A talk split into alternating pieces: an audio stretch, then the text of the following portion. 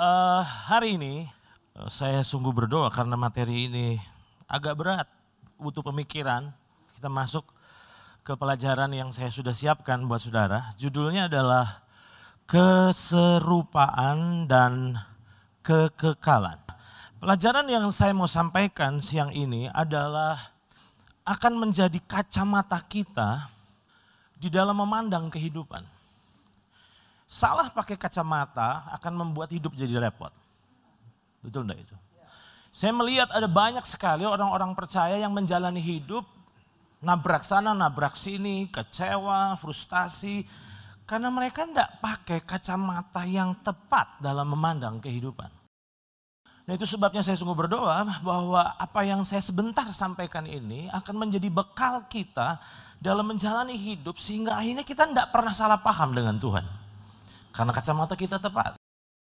Nah itu sebabnya yang saya mau sampaikan sebentar ini akan mungkin buat sebagian orang akan membongkar balikan pemahaman kita. Karena sering kali apa yang kita pahami, sering kali itu adalah hasil warisan yang gak jelas dasar kebenarannya. Itu sebabnya kita perlu gali ke Alkitab sehingga pemahaman kita itu bukan dari warisan, tapi dari pemahaman kita akan kebenaran. Nah, salah satu yang akan kita bongkar hari ini adalah ini. Benarkah keselamatan itu sebatas upaya Tuhan dan memindahkan orang percaya dari neraka ke surga? Saya ulang. Selama ini dari kecil, dari sekolah minggu kita sudah belajar bahwa Tuhan itu nyelamatin kita katanya. Yang harusnya kita masuk neraka, dia mengasihi kita, dia mati buat kita, dia selamatkan kita sehingga akhirnya dia bawa kita masuk ke surga. Itulah yang dipahami oleh banyak orang percaya bahwa tujuan kita surga. Nah hari ini kita akan belajar bahwa apakah keselamatan itu cuma sebatas dipahami pendekatan neraka surga. Satu kali saya belajar bahwa kata selamat berdasarkan kamus besar bahasa Indonesia itu punya arti yang banyak. Tapi dari beberapa arti kata selamat berdasarkan kamus besar bahasa Indonesia ternyata artinya adalah tercapai maksudnya. Ini penting dulu. Kata selamat itu artinya tercapai maksudnya. Ini yang kita mau gali hari ini. Itu sebabnya waktu saya renungkan ini, maka saya mendapat sebuah poin penting bahwa keselamatan sebetulnya bukanlah upaya Tuhan memindahkan manusia dari neraka ke surga, tetapi sebenarnya keselamatan itu harus dipahami adalah upaya Tuhan mengembalikan manusia kepada destiny kekalnya, yaitu kepada rancangan yang semula terhadap manusia. Saya ulang. Keselamatan itu harus dipandang bukan sebatas neraka surga. Keselamatan itu harus dipandang secara utuh di mana Tuhan itu menyelamatkan kita untuk kita bisa sampai kepada rancangan Tuhan yang semula. Sekarang, saya tidak tahu, saudara masih ingat nggak saya pernah membahas ini. Bahwa kata dipulihkan, dari bahasa aslinya digunakan kata apoka apokatastasis. Nah apokatastasis itu ternyata artinya, perhatikan ini, of the perfect state before the fall. Saya ulang. Jadi dengan kata lain, kata dipulihkan itu berarti dikembalikan kepada keadaan sebelum jatuh. Maafkan saya tanpa bermaksud menyerang siapa pun. Pemulihan sering kali dipahami tidak utuh menurut saya. Orang datang ke retreat terus ngalami hadirat Tuhan, didoakan, terus ngalami jamahan Tuhan. Terus pulang dari retreat terus kita bilang orang itu udah dipulihkan. Saya kurang sependapat. Menurut saya itu adalah merupakan bagian dari perjalanan pemulihan. Tapi itu nggak bisa dibilang itu sudah pulih. Saudara bisa paham sampai di sini. Pentingkah pengalaman itu? Penting sekali, jelas. Tapi kalau Saudara alami hadirat Tuhan di jamah sampai saudara nggak tahan, saudara nangis, hancur hati, saudara sadar akan dosamu, saudara memutuskan untuk untuk untuk berhenti dari dosamu. Lalu apakah artinya orang itu sudah pulih? Lihat ke depan. Ini ada undangan pernikahan buat Kak Oci. Kalau saya letakkan undangan ini di sini, dan undangan ini jatuh ke bawah, maka dipulihkan itu berarti saya mengangkat undangan ini yang jatuh dan dikembalikan ke posisi ini. Itu dipulihkan. Lihat ke depan sebentar. Ketika undangan ini jatuh ke bawah dan saya mengangkatnya, lihat posisi saya. Apakah di sini berarti undangan ini sudah pulih? Belum. Sudahkah di sini pulih? Belum juga. Berarti dengan kata lain, pulih sampai dikembalikan kepada keadaan belum jatuh. Jadi saya berharap kita punya paradigma yang benar tentang keselamatan dan pemulihan. Keselamatan itu bukan cuma sebatas surga neraka, tapi ketika Tuhan mengembalikan kita kepada rancangannya yang semula. Pemulihan itu adalah ketika Tuhan berupaya mengembalikan kejatuhan kita dan dikembalikan pada keadaan sebelum kita jatuh. Oke? Okay? Saya tunjukkan ayatnya. Sekarang kita akan mau masuk ke poin penting ini. Di dalam kejadian pasal yang pertama ayat yang ke-26 sampai 27. Inilah rancangan Tuhan buat manusia. Yaitu buat saudara dan saya. Berfirmanlah Allah, baiklah kita menjadikan manusia menurut gambar dan rupa kita. Perhatikan kata ini. Supaya mereka berkuasa. Jadi kalau sampai Tuhan menciptakan manusia segambar dan serupa dengan Tuhan, itu ada maksudnya. Jelas? Ada maksudnya. Jadi bukan cuma sekedar ah bikin manusia seperti aku deh. Nah, bukan cuma sebatas itu. Ada ada maksud Tuhan di mana manusia diciptakan serupa dan segambar dengan dia supaya manusia bisa berkuasa. Pertanyaan saya, kalau manusia nggak serupa dengan dia, bisa nggak manusia berkuasa? Tidak. Oke, okay? ikuti saya berharap ini konsen di menit-menit awal ini agak berat. Kehilangan momen ini sudah akan miss di, di penjelasan saya selanjutnya. Inilah rancangan Tuhan. Baiklah kita menjadikan manusia menurut gambar dan rupa kita supaya mereka berkuasa Berkuasa atas apa? Ikan-ikan di laut dan burung-burung di udara dan atas ternak dan atas seluruh bumi. Dan atas segala binatang melata yang merayap di bumi. Maka Allah, apa saudara? Menciptakan manusia itu menurut gambarnya, menurut gambar Allah, diciptakannya dia laki-laki dan perempuan, diciptakannya mereka. Nah saya jadi ingat penjelasan dari seorang hamba Tuhan bernama Dutchit. Dia bilang begini, kata Marshall, dalam bahasa Ibrani-nya dalam, dalam Mazmur pasal 8 ayat 7 itu diterjemahkan berkuasa. Hal ini menunjukkan bahwa Adam dan tentu saja keturunannya adalah manajer Allah di dunia. Atau pembantu dan pengurus Allah. Allah tidak menyerahkan kepemilikan atas bumi, ini penting. Namun ia memberikan tanggung jawab untuk mengaturnya kepada manusia. Kata memelihara dalam kejadian pasal 2 ayat 15 ternyata merupakan terjemahan syamar yang berarti menjaga atau melindungi. Adam adalah wakil Allah di dunia. Ini penting nih. Terus. Dan kamus Webster mendefinisikan sebagai kata to present again atau menyajikan atau memperkenalkan kembali atau dapat diartikan apa? Represent someone atau menghadirkan seseorang kembali Wakil adalah seorang yang menghadirkan kembali kehendak orang yang diwakilinya. Poin pentingnya, Tuhan menciptakan bumi dan Tuhan menempatkan manusia di sana untuk berkuasa. Berkuasa apa? Mewakili Tuhan di bumi. Sampai di sini bisa bisa ikuti saya. Oke? Okay? Nah, yang, yang, menjadi masalah adalah terjadi kudeta. Di kejadian pasal 3 kita sudah belajar bahwa akhirnya iblis menggoda manusia. Adam dan Hawa akhirnya berontak terhadap Tuhan. Dan akhirnya manusia jatuh dalam dosa. Sekarang pertanyaan saya. Berarti sejak kejadian pasal 3 yang berkuasa atas bumi siapa? Iblis. Sebelum kejadian pasal 3, siapa yang berkuasa atas bumi? Manusia. Nah, ini penting karena ternyata dosa merusak gambar Allah dalam diri Adam dan Hawa. Saya ulang. Dosa itu merusak gambar dan rupa Tuhan dalam diri Adam dan Hawa. Perhatikan baik-baik konsekuensi rusaknya gambar Tuhan, maka mereka kehilangan kuasa atas bumi. Saya berharap ini gak terlalu pusing. Itu sebabnya sejak itu iblislah yang berkuasa atas bumi. Makanya ndak heran. Masih ingat satu kali waktu Yesus dicobai?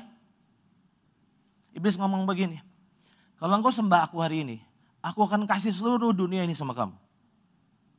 Dan yang aneh, Yesus tidak membantahnya. Berarti ini memang Adam telah menyerahkan kekuasaan atas bumi kepada iblis sebetulnya. Oke? Okay? Nah sekarang saya tunjukkan kejadian pasal 5 ayat 1 sampai 3 inilah daftar keturunan Adam. Pada waktu manusia itu diciptakan oleh Allah, dibuatnyalah dia menurut apa? Rupa Allah. Tapi ketika mereka jatuh dalam dosa, manusia jadi downgrade. Akibatnya keturunan Abraham udah nggak lagi serupa dengan Tuhan. Tapi perhatikan kata ti, ayat yang ketiga. Setelah Adam hidup 130 tahun, ia memperanakan seorang laki-laki menurut apa saudara? Rupa dan gambarnya. Nyanya kecil. Saya berharap saudara mulai menangkap ini nih. Kehilangan atau rusaknya keserupaan dengan Tuhan, konsekuensinya fatal. Manusia akan kehilangan kekuasaan atas bumi. Padahal manusia itu sudah ditetapkan supaya berkuasa atas bumi. Sekarang, rencana dan kehendak dan ketetapan Allah adalah manusia berkuasa atas bumi. Itu harus deal dulu di sini. Itu sebabnya saya jadi ingat apa yang dikatakan oleh Miles Monroe. Dia bilang apa? God never change his purpose. Plan might change, But purpose is permanent. Saya akan tunjukkan satu gambar dan saya berharap kalau saudara mungkin agak-agak pusing, saudara bisa bisa bisa copy materi ini dan saudara bisa gali lagi karena satu kali dengar kadang-kadang agak susah untuk membuat merubah paradigma yang dari kecil masalahnya. Lihat gambar ini. Saudara sadar bahwa ketetapan Tuhan itu atas manusia sepanjang masa itu ini di kejadian pasal 1 Tuhan menciptakan bumi lama. Masih ingat tadi saya bilang manusia diciptakan untuk berkuasa atas bumi. Itu sebabnya Tuhan menciptakan mereka segambar dan serupa dengan Tuhan. Iblis tahu betul itu sebabnya dia rusak gambar dan rupa Tuhan dalam diri Adam. Sehingga Adam nggak punya kekuasaan atas bumi supaya iblis bisa take over kuasa itu. Sekarang di kejadian pasal 3 sepertinya rencana Tuhan jadi kacau sama setan. Pertanyaan saya, apakah kalau rencana Tuhan itu sempat dikacaukan setan dalam kejadian pasal 3 lalu Tuhan akhirnya nyerah? Lalu akhirnya Tuhan merubah rencana dan ketetapannya? Tidak. Itu sebabnya dalam kejadian pasal 3, proses pemulihan dan proses keselamatan dikerjakan oleh Tuhan. Betul nggak di sini? Supaya apa? Tuhan sudah tetapin bahwa KOC itu berkuasa atas bumi. Nangkep nggak sampai di sini? Dan iblis kacaukan itu dan Tuhan Tuhan konsekuen dan dia tidak akan pernah berubah ketetapannya. Itu sebabnya dia berupaya untuk mengembalikan supaya KOC bisa kembali kepada keadaannya semula. Itu sebabnya saya pakai istilah gini. Di titik kejadian pasal 3, sepertinya Tuhan sedang pause rencananya. Berharap kata itu bisa bisa membuat kita jadi terbuka. Di pause sebentar. Di titik itu Tuhan beresin manusia. Supaya manusia bisa kembali segambar dan serupa dengan dia.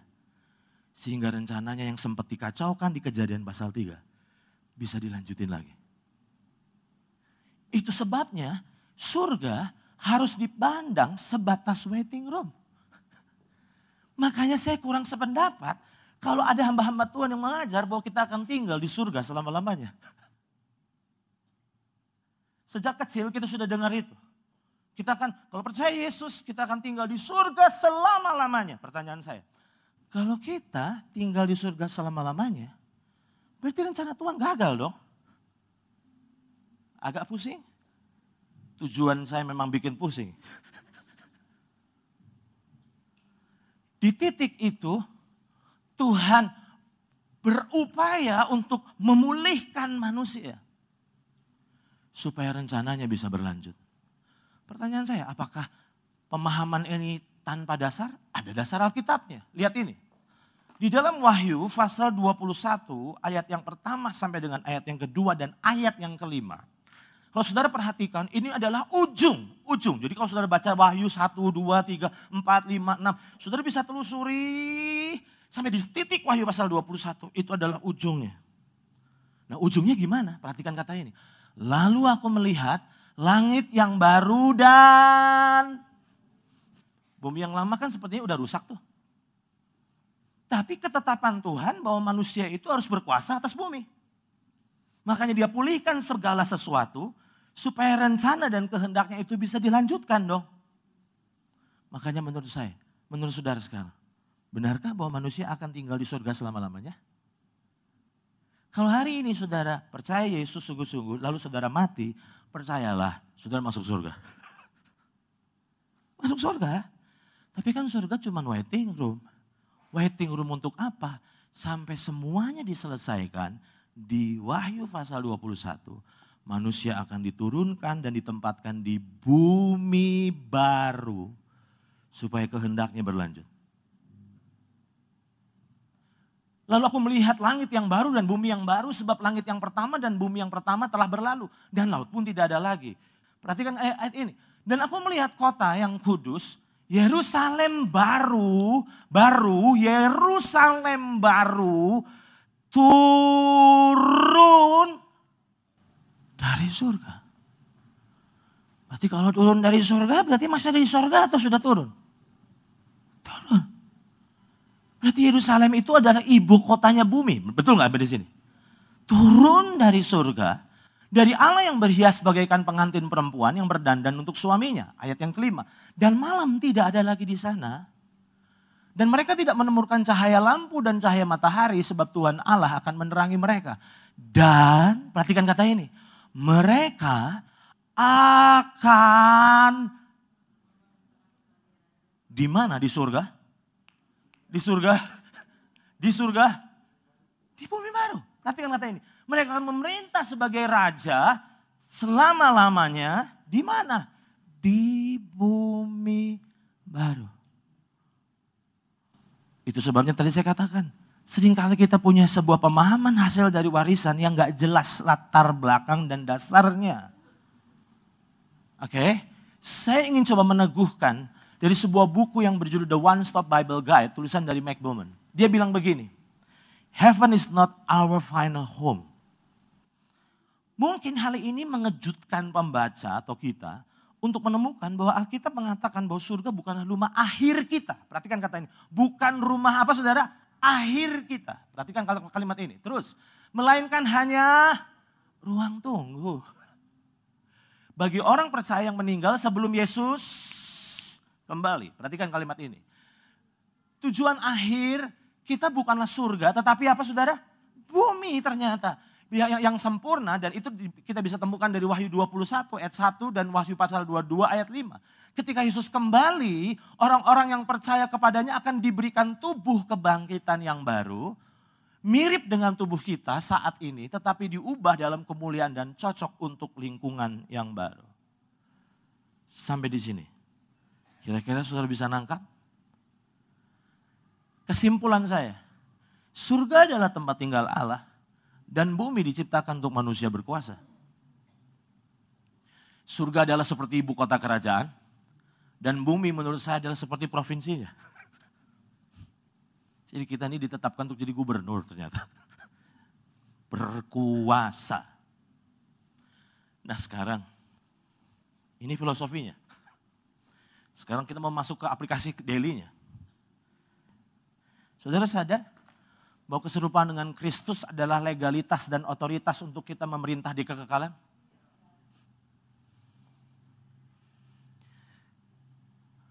Saudara sering dengar serupa Yesus, serupa Yesus, serupa Yesus.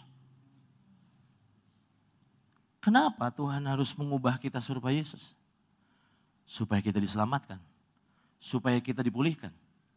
Karena dipulihkan berarti dikembalikan pada keadaan sebelum jatuh. Sebelum jatuh manusia gimana sih keadaannya? Segambar dan serupa dengan Allah. Itu sebabnya dalam Roma pasal 8 ayat ke-29 firman Tuhan bilang begini. Sebab semua orang yang dipilihnya dari semula, mereka juga ditentukannya dari semula untuk menjadi serupa dengan gambaran anaknya. Supaya ia anaknya itu menjadi yang sulung di antara banyak saudara. Jadi saudara sadar enggak? Bahwa Tuhan itu sedang berupaya keras untuk memulihkan keserupaan kita dengan Tuhan. Saya ulang, Saudara pikir kalau saudara nggak paham ah, kebenaran ini apa yang terjadi? Kekristenan kita nggak punya tujuan loh. Sampai ada hamba Tuhan bilang ini tujuan kita sorga. Loh, loh, loh, loh. Kok menurut saya saya kurang sependapat ya? Oke, kalau mati masuk sorga, tapi tidak akan selama-lamanya tinggal di sana. Kenapa saya katakan ini? Lihat ke PowerPoint ini. Tuhan itu memakai masa paus itu untuk mengembalikan keserupaan dan perhatikan kalimat saya ini. Tuhan habis-habisan mewujudkan proses ini. Pertanyaan saya, apa bentuk habis-habisannya Tuhan? Saudara sadar kenapa dia utus roh kudusnya tinggal dalam diri kita? Ingin memastikan bahwa kita dimampukan untuk melewati proses itu. Jadi kalau sampai roh kudus diutus di dalam kita selama-lamanya, itu bukan cuma karena dia kekurangan tempat. Bukan karena supaya kita tidak pernah kesepian. Tapi lebih jauh dia utus roh kudusnya untuk menolong supaya proses keserupaan yang sebenarnya tidak akan mungkin dicapai. Tapi lewat keberadaan roh kudus dalam diri kita, maka manusia bisa ditolong dimampukan untuk melewati proses itu. Sekarang kabar buruknya. Dikembalikannya keserupaan ternyata membutuhkan kerjasama dari manusia. Itu celakanya. Karena manusia itu diciptakan gak seperti robot. Punya kehendak bebas. Nah ini yang jadi masalah. Terus masalah berikutnya. Proses pemulihan keserupaan itu terjadi hanya selama kita hidup di dunia. Jadi kalau hari ini saudara meninggal, innalillahi wa innalillahi rojiun, karakter itu yang akan ke bawah sampai di kekekalan.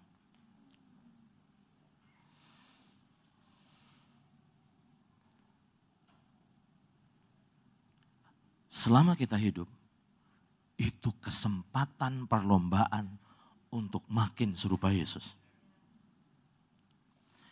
Jadi yang tua-tua di atas 50 tahun, waktu Bapak Ibu udah mepet. udah mepet itu. Satu kali saya ketemu sama satu orang yang selalu lari dari proses. Ada masalah, apa aja, reaksinya selalu salah. Sementara usia udah udah terus naik tuh. Saya ketemu dan saya bilang begini, karena itu sudah saya anggap Cici. Saya bilang gini, Ci, dengar kalimat saya.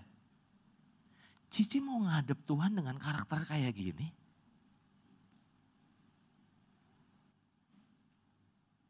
Cici udah gak punya waktu banyak loh.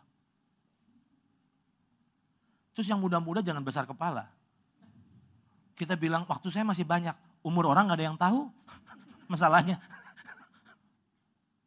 Jadi saya berharap, makanya tadi saya katakan, judulnya adalah keserupaan dan kekekalan akan menjadi kacamata kita di dalam memandang kehidupan. Jadi pengajaran ini nggak main-main, karena itu akan nolong saudara untuk saudara benar-benar tahu yang lagi dikerjakan Tuhan itu secara serius adalah dia berupaya untuk mengembalikan kita serupa dengan Yesus. Karena kalau kita tidak serupa dengan Yesus, kita tidak siap di kekekalan. Jadi isunya bukan cuma masuk surga. Yang membuat saya marah adalah begini. Seringkali pengajaran-pengajaran tentang surga membuat orang jadi nyasar. Udah, yang penting percaya Yesus. Kalau udah percaya Yesus, nggak usah takut mati. Gila nggak itu? Karakter masih ngaco, tapi punya keyakinan. Tenang, percaya Yesus kan nanti selamat. Loh, loh, loh. Selamat itu bukan cuma neraka sorga, saudara. Selamat itu dikembalikan pada keadaan sebelum saudara jatuh. Mulai hari ini, kita akan nganggap serius keserupaan dengan Tuhan. Sorry, saya mesti ngomong gini. Keserupaan dengan Tuhan itu bukan cuma membuat hidupmu lebih berhasil di dunia. Kita kan bilang, eh benahi karakter kamu seperti Yesus. Kenapa kamu gagal terus? Ya jelas karakter kamu gak mirip Yesus. Karakter kamu harus seperti Yesus supaya kamu sukses, makin kaya. Loh, keserupaan dengan Tuhan itu bukan cuma hanya untuk di dunia. Tapi itu justru lebih penting di kekekalan. Karena keserupaan dengan Tuhan adalah legalitasmu dan otoritasmu memerintah di bumi baru sampai selama-lamanya. Jadi kalau hari ini karakter kita belum serupa Yesus, harusnya kita meratap. Sekarang, seperti apa sih karakter Kristus? Itu pertanyaannya. Saya mau jelaskan. Kalau saudara ingin punya gambaran, manusia yang berkuasa atas bumi seperti apa? Lihat Yesus waktu di dunia. Oke, saya ulang, saya ulang. Kalau saudara bilang gini, e, kok saya ingin punya gambaran, berkuasa atas bumi itu kayak apa sih? Emang jadi bos gitu punya banyak bawahan? Kita kan pengen butuh butuh butuh picture, butuh gambar. Yesus turun ke dunia untuk jadi manusia. Untuk memberi gambaran sama kita. Bahwa hidup berkuasa atas bumi itu kayak gitu tuh. Setan itu hormat sama Yesus. Masih ingat itu? Waktu Yesus baru mendarat tiga darah kakinya. Itu satu orang yang sudah dirasuk sama legion itu. Datang berlali dan menyembah. Masih ingat itu? Masih ingat kebingungan dari murid-murid waktu Yesus meneduhkan angin badai? Sampai mereka bilang, orang siapakah ini? Sehingga angin dan badai takluk padanya. Jadi saya punya gambaran-gambaran imajinasi agak liar. Nanti nggak butuh obat nyamuk menurut saya. Karena kita berkuasa atas nyamuk harusnya. Saya masih ingat satu kali John G. John G. Pernah dengar nama itu? Seorang hamba Tuhan yang dipakai kesembuhan luar biasa. Satu kali dia tiba di satu tempat yang telah memakan korban banyak kematian akibat kalau nggak salah wabah kolera. Nah hamba Tuhan ini datang ke lokasi itu dan orang-orang yang ada di sana bilang pakai masker, pakai apa, bahaya virus ini. Tapi yang keren dari John Gillek ngomong begini, dengar baik-baik. Dia bilang ini, virus itu ndak berkuasa atas saya. Uh pede banget nih orang. Nggak percaya tuh. Mau saya buktikan? Ambil mikroskop. Begitu ambil di mikroskop, terus masukkan darah orang yang kena wabah itu akibat dari mayat itu, diambil. Terus teteskan di kulit saya. Lihat di mikroskop. Orang yang gak percaya ini terus dia lihat. Begitu virus itu mengena tubuhnya. Virus itu yang mati. Itu loh gambarannya. Kenapa kita masih penyakitan? Kita dirancang bukan untuk penyakitan loh.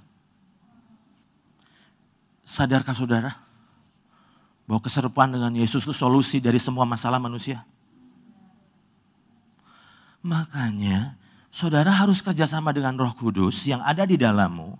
Karena dia sangat serius menjadikanmu serupa Yesus. Dan itu bukan untuk kepentingannya, tapi itu untuk kepentinganmu. Hari ini, saudara mensyukuri saudara bisa datang ke tempat ini dan dengar kebenaran ini. Harusnya kita jadi sadar dan kita bilang, terima kasih untuk roh kudus. Karena roh kudus di dalamku akan memampukanku untuk melewati proses yang semula tidak mungkin. Sekarang karena bersama dengan roh kudus, jadi mungkin. Hari ini, hari ini. Saya akan masuk ke poin berikutnya. Sekarang, kita akan kembali gini. Seperti apa sih karakter Kristus itu? Satu hari saya ditunjukkan oleh roh kudus dari Matius pasal 11 ayat 29. Serupa Yesus itu apa sih sebetulnya? Kita kan punya gambaran nih, punya parameter harusnya. Dan ternyata Matius 11 ayat 29 memberi gambaran bahwa pikulah kuk yang apa saudara? Kupasang dan belajarlah padaku karena aku lemah, lembut dan rendah hati. Dan jiwamu akan mendapat kemenangan. Jadi ternyata serupa dengan Yesus itu adalah lemah, lembut, rendah hati. Jadi kalau saudara bilang serupa Yesus itu apa sih? Karakter serupa Yesus itu apa sih? Simpel aja. Lemah, lembut, rendah hati. Karena serupa dengan Yesus akan membuat kita lemah, lembut, dan rendah hati. Nah, coba lihat kembali ke ke depan pandangan saudara. Berarti lihat ini, lemah, lembut, dan rendah hati itu adalah tujuan atau sasarannya. Lihat ke depan, lihat ke depan.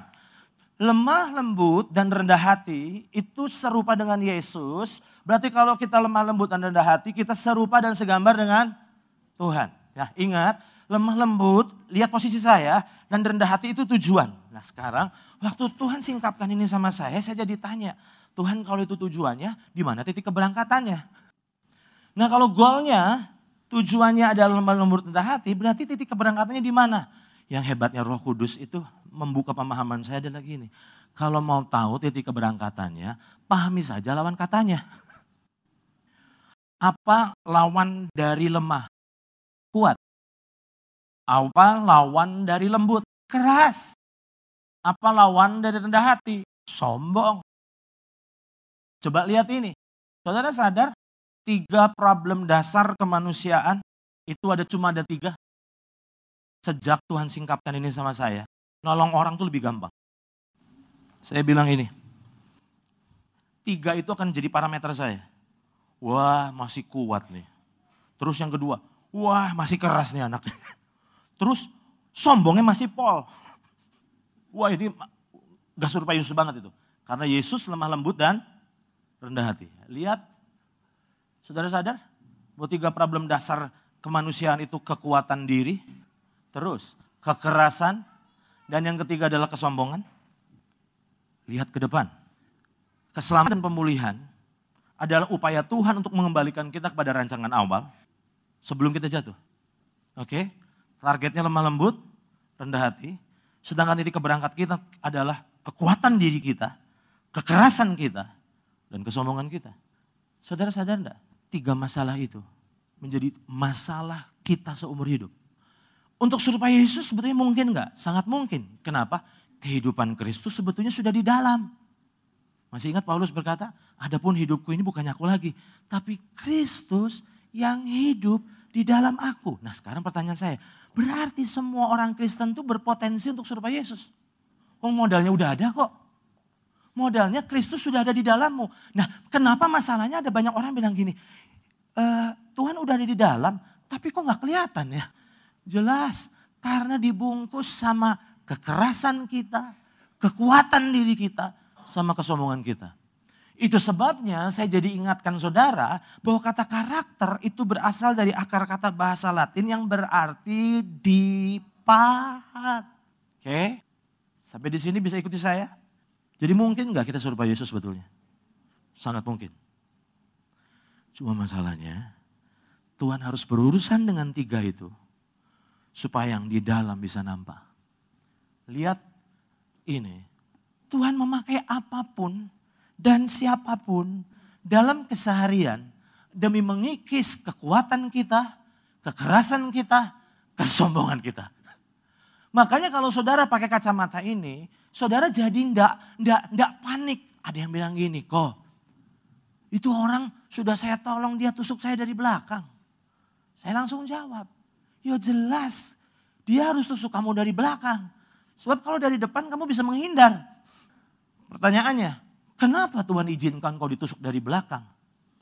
Supaya cangkangmu itu pecah. Saudara berani jamin orang yang saudara tolong itu akan balik berbuat baik sama saudara? Kita kan selalu bilang gini, udah ditolong. Air susu dibalas air tuba. Lalu kita bilang, di mana Tuhan? Nah saudara nggak ngerti masalahnya. Tuhan akan izinkan semuanya saudara alami demi tujuannya terlaksana.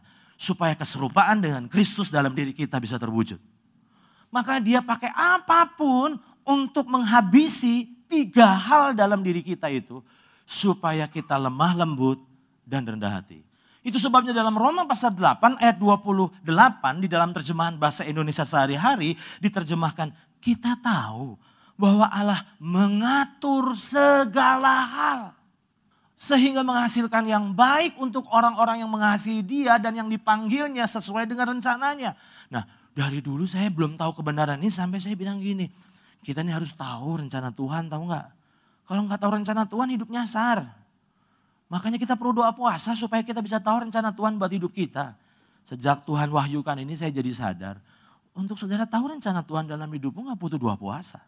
Rencana Tuhan dalam hidup kita apa sih? Serupa dengan Yesus. Titik. Dan untuk keserupaan itu bisa terwujud, dia mengatur segala hal.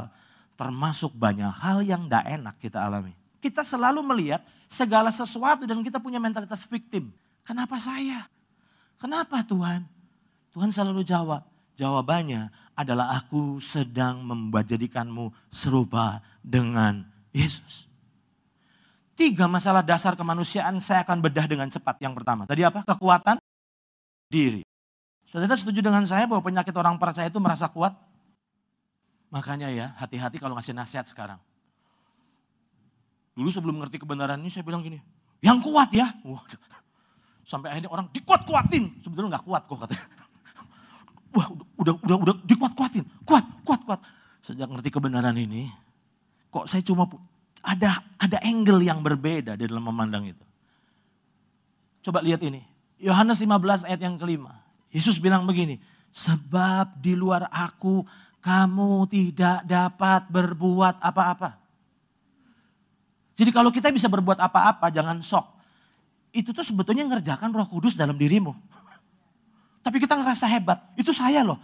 Padahal apa sih yang membuat kita bisa bangun pagi terus doa? Itu kalau bukan Tuhan gak mungkin. Apa sih yang membuat kita bisa berbuat baik? Apa sih yang membuat waktu kita ngedoain orang terus orang berubah? Apa sih itu? Apakah karena kita? Bukan. Semua itu terjadi oleh karena Tuhan yang mengerjakan di dalam diri kita.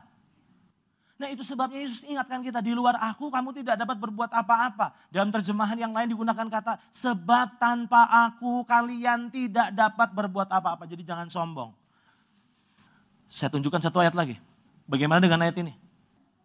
Mazmur 3 ayat 6. Jadi jadi jadi saudara harus sadar kalau kita ini kuat itu tuh Tuhan. Kalau saudara ngerasa kuat,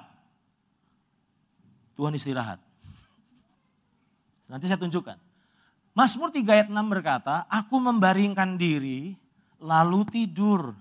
Aku bangun, sebab, kenapa sampai aku bisa bangun? sebab Tuhan menopang aku. Kenapa saya pilih gambar ini? Pernah lihat ada tanaman yang sebetulnya udah harusnya roboh? Tapi kita topang dengan bambu. Bambu itu dilepas, tumbang itu. Jadi saudara, jangan sombong. Kalau kita bisa tetap berdiri hari ini, semua karena kasih karunia-Nya. Jangan ngeremehin orang, jangan menghakimi orang. Punya empati. Sebab kalau kita masih bisa hari ini berjalan bersama dengan Tuhan, itu bukan karena saudara lebih hebat dari yang lain. Bukan karena saudara lebih kuat dari yang lain. Tapi Tuhan yang jadi kekuatan kita. Amin. Nah sekarang Saudara sadar bahwa kegagalan itu berjasa menyadarkan seseorang yang mulai percaya diri dan sudah tidak lagi percaya Tuhan? Orang-orang yang percaya diri itu pasti dihabisi sama Tuhan, percaya itu. Nah kita mungkin bilang gini, berarti nggak boleh ya percaya diri. Memang. Yang boleh itu percaya Tuhan. Sedangkan motivator bilang, katakan, ayo kamu bisa. Dan kalau saudara mengatakannya, itu karena saudara sadar bahwa Allah lah yang mengerjakan di dalam diri kita. Itu sebabnya Paulus bilang, segala perkara dapat aku tanggung. Loh, karena Paulus hebat? Tidak. Karena dia yang memberi kekuatan kepadaku. Hari ini, saya akan tunjukkan dua ayat dengan cepat. yang sangat bertolak belakang. Saudara lihat ayat ini? 1 Korintus pasal 10 ayatnya yang ke-13. Pencobaan-pencobaan yang kamu alami ialah pencobaan-pencobaan biasa yang tidak melebihi kekuatan manusia. Jadi ada pencobaan-pencobaan, pencobaan biasa yang diizinkan Tuhan untuk menguji iman kita. Betul gak itu? Mengupgrade kualitas kita. Tapi hari ini saya mau kasih tahu ada pencobaan yang kedua. Nah jangan-jangan saudara ini lagi ngalamin pencobaan yang tipe dua. Tipe satu itu tipe yang biasa. Tipe yang kedua ini. 2 Korintus pasal 1 ayat 8 sampai 9. Saudara mau tahu? Yang ngomong orang yang sama? Ini yang ngomong bukan bukan bukan bukan Petrus yang tadi Paulus. Ini yang ngomong orang yang sama. Tapi di fase hidup yang berbeda. Jelas ya? Ternyata gini, sebab kami mau saudara-saudara supaya kamu tahu akan penderitaan yang kami alami di Asia Kecil, beban yang ditanggungkan atas kami adalah begitu besar dan begitu berat. Loh, loh, loh. Kok kayaknya Tuhan gak konsekuen ya? Tadi Tuhan bilang pencobaan biasa yang tidak melebihi kekuatan manusia. Tapi kok ini kok sampai diizinkan yang besar dan berat. Tuhan itu adalah Tuhan yang selalu punya tujuan. Dan tujuannya itu baik. Tidak ada rancangan kecelakaan yang adalah rancangan yang sempurna. Nah kenapa sampai ada orang-orang yang dibombardir sama masalah yang besar-besar dan berat-berat? Kenapa? Tujuannya ini, sehingga kami telah putus asa juga atas hidup kami. Bahkan kami merasa seolah-olah kami telah dijatuhi hukuman mati, tetapi hal itu terjadi. Tujuannya apa sih? Tujuannya apa? Come on, come on. Tujuannya apa?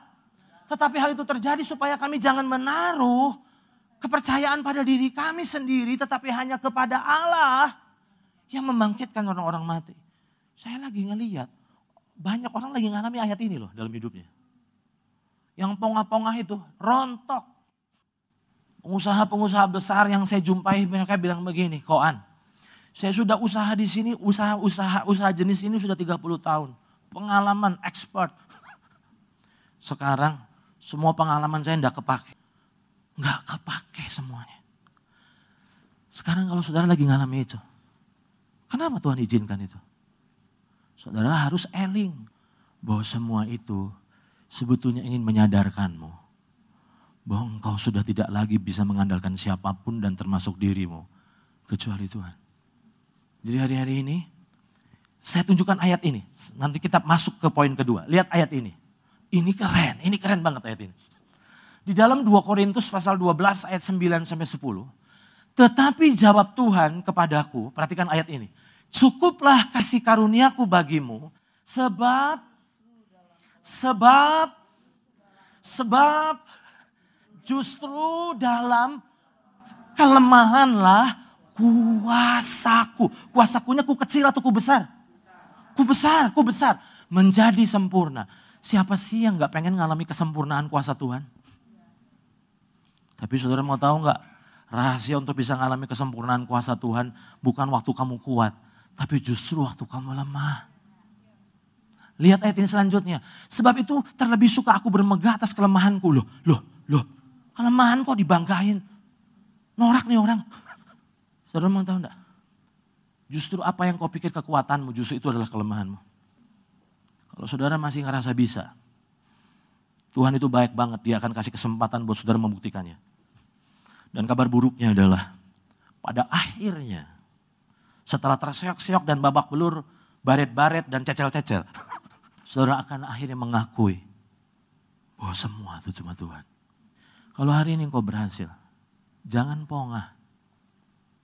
Kalau tidak ada Tuhan habis kita.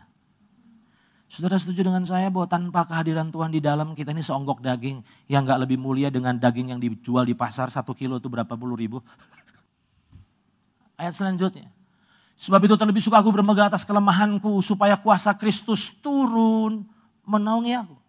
Terus, karena aku, karena itu aku senang dan rela di dalam kelemahan. Ini gila ini orang. Kelemahan itu membuat kita tidak enak, betul itu? Tapi saya mau bilang, ini rahasianya. sebab karena itu aku senang dan rela dalam kelemahan. Kenapa sih? Tanya sama Paulus, kenapa? Di dalam siksaan, di dalam kesukaran, di dalam penganiayaan dan kesesakan oleh karena Kristus. Kuncinya adalah ini. Sebab jika aku lemah, maka aku kuat. Saudara sadar enggak? Masih ingat pengalaman tentang Musa? Waktu bangsa Israel berperang dengan Amalek. Ketika Musa angkat tangan, maka lebih kuatlah Israel. Tapi angkat tangan terus kan butuh kekuatan tuh. Wah capek juga Musa.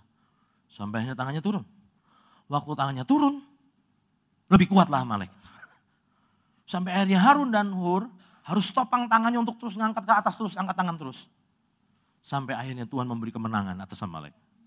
Saudara sadar nggak bahwa cerita itu sebetulnya punya pesan profetis?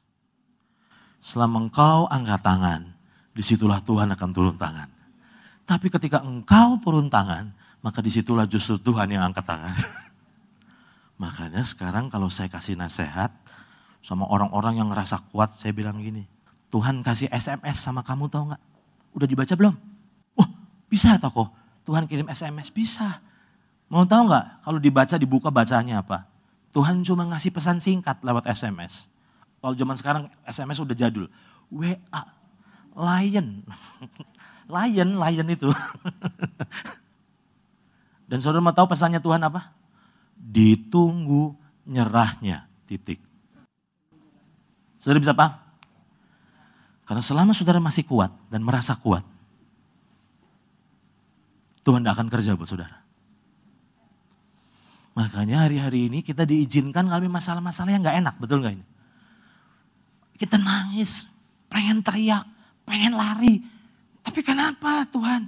Kenapa diizinin gini? Bukan kau mengamuk, bukan kau mengasihi aku. Tapi kok kayaknya nggak ada tuh tanda-tanda kau mengasihi aku. Saudara nggak ngerti. Saudara belum pernah pakai kacamata ini. Kalau saudara pakai kacamata ini justru itu adalah bentuk kasih sayang Tuhan. Yang pertama. Yang kedua, saudara sadar bahwa problem dasar kemanusiaan yang pertama tadi apa? Kekuatan diri. Yang kedua, kekerasan. Saudara sadar kekerasan hati itu penghambat proses pembentukan dan penyempurnaan? Lihat sama seniman-seniman apa ini, tukang apa tuh?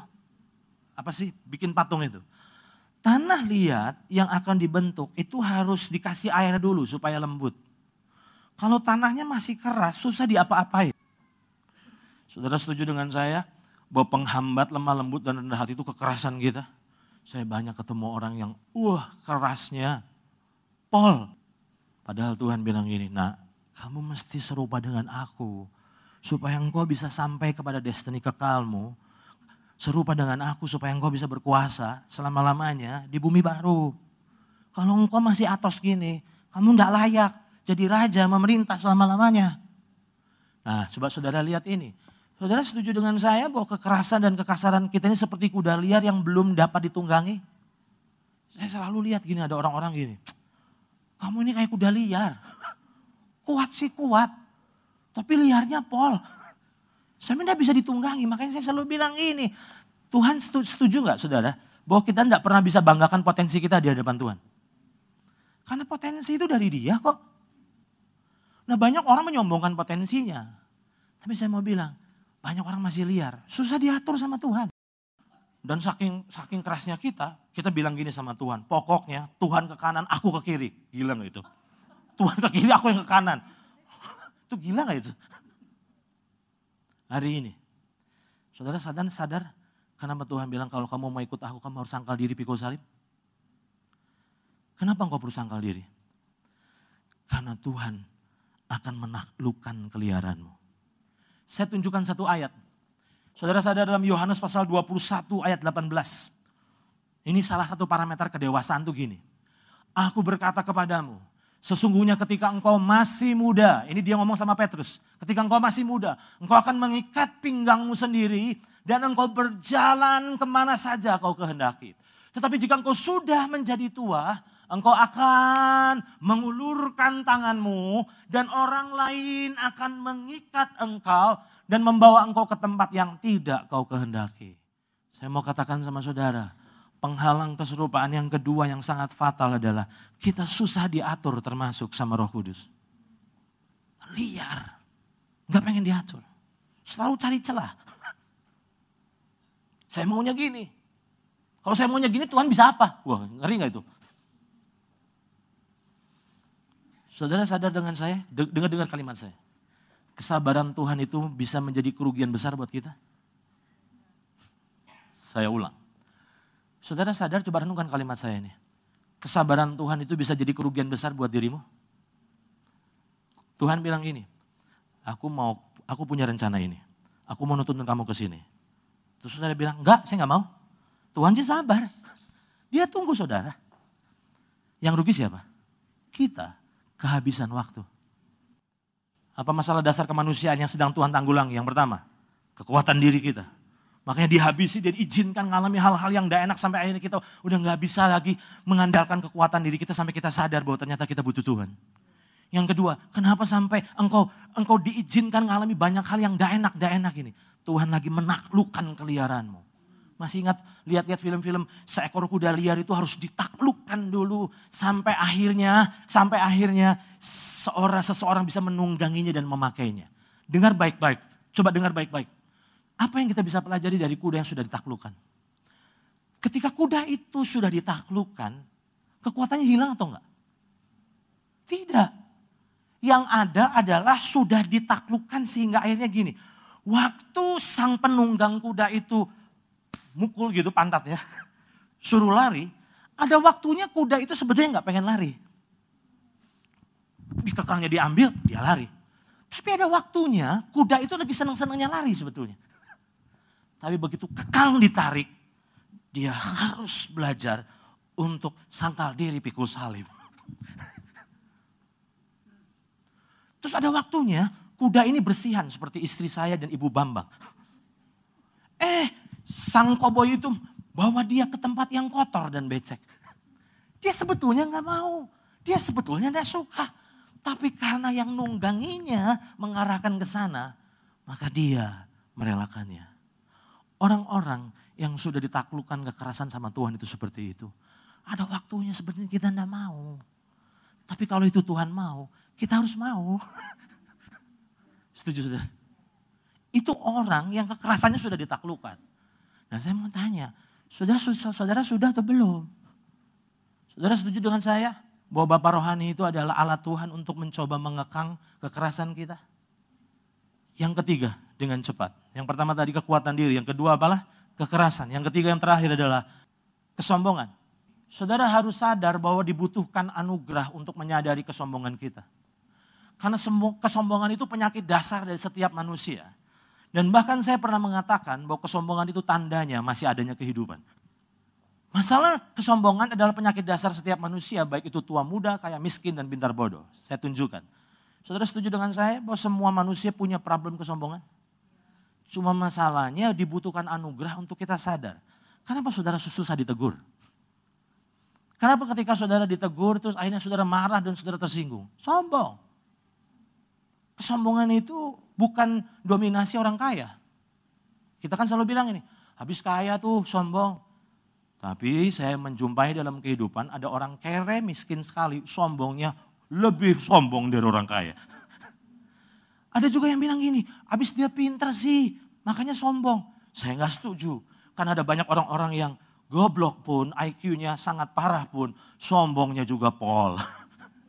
Jadi setiap manusia sebetulnya punya problem kesombongan. Itu sebabnya kenapa Tuhan izinkan kita gagal. Kenapa Tuhan izinkan kita dipermalukan sepertinya. Sepertinya kita direndahkan oleh keadaan. Hati-hati ya orang yang introvert. Orang-orang introvert itu sering kali manifestasi dari kesombongan sehingga kita tidak berani cerita kelemahan kita supaya orang tidak tahu bahwa kita ini lemah. Saya tidak bilang bahwa saudara pengumuman-pengumuman kelemahan-kelemahan saya adalah 1, 2, 3, 4, 5, 6, 7, 8, 9, 10. Bukan itu. Tapi kenapa banyak orang tertutup? Uh, jangan tahu, jangan tahu. Saya mau tanya, jangan tahu. Kalau ditelusuri, kalau ditelusuri. Itu sebetulnya akarnya apa sih? Sombong. Hanya ada dua pilihan. Saudara merendahkan diri, atau saudara direndahkan. Itu, itu, itu, itu sebabnya saya selalu bilang sama orang-orang yang sedang mengalami proses direndahkan oleh kehidupan. Jangan lari, jalanin. Pahit, iya, jalanin. Saudara cuma punya pilihan. Merendahkan diri adalah keputusan dari dalam untuk menjalani proses. tidak lari. Tapi direndahkan oleh tekanan paksaan dari luar yang membuat kita tidak punya pilihan. Dan saya mau katakan, lebih sakit direndahkan daripada merendahkan. Kesimpulan saya, kita tidak dipanggil sebatas untuk menyerupai Yesus atau menjadi Yesus imitasi. Tetapi untuk menyatakan kehidupan Yesus yang telah ada di dalam kita. Setuju? Dan semua orang percaya memiliki kerinduan dan potensi untuk serupa dengan Yesus. Tetapi tidak semuanya memiliki kerelaan saat Tuhan melakukannya. Tuh. Kerelaan adalah tidak lari atau menghindar, tetapi memutuskan untuk menjalani dan melewati proses pembentukan dengan hati yang memutuskan untuk tetap bersyukur. Saudara sadar bahwa pembentukan itu akan menuntut kita mengalami gesekan? Dan gesekan akan menghasilkan luka, rasa nyeri. Tapi rasa nyeri itu harus dilewati supaya kita bisa sembuh. Nah kabar buruknya kalau sembuh kita akan masuk ke next level. Nah kabar buruknya kalau udah next level apa? Balik lagi kepada pembentukan berikutnya. Pembentukan akan menuntut gesekan lagi, gesekan lagi dan gesekan menghasilkan luka. Dan kita harus deal dengan luka. Putuskan mengampuni orang-orang yang sedang dipakai Tuhan dan diurapi Tuhan untuk nyakitin kita. Mungkin itu pasangan kita, mungkin itu mertua kita, mungkin itu tetangga kita, mungkin itu bos kita, tapi orang-orang itu sangat diurapi untuk menanggulangi tiga hal dalam diri kita. Artinya, selama kita hidup, untuk kita makin serupa Yesus, dibutuhkan gesekan. Doa saya, pelajaran ini akan menjadi kacamata saudara di dalam menjalani kehidupan. Serupa dengan Yesus itu keharusan. Karena Tuhan berupaya keras dan dia butuh kerja samamu, untuk sampai dia bisa mewujudkan keserupaan dengan Yesus demi mengembalikan setiap kita pada destiny kekal kita. Tuhan memberkati dan selamat menjalani kerasnya kehidupan. Tuhan berkati saudara. Mari kita berdiri.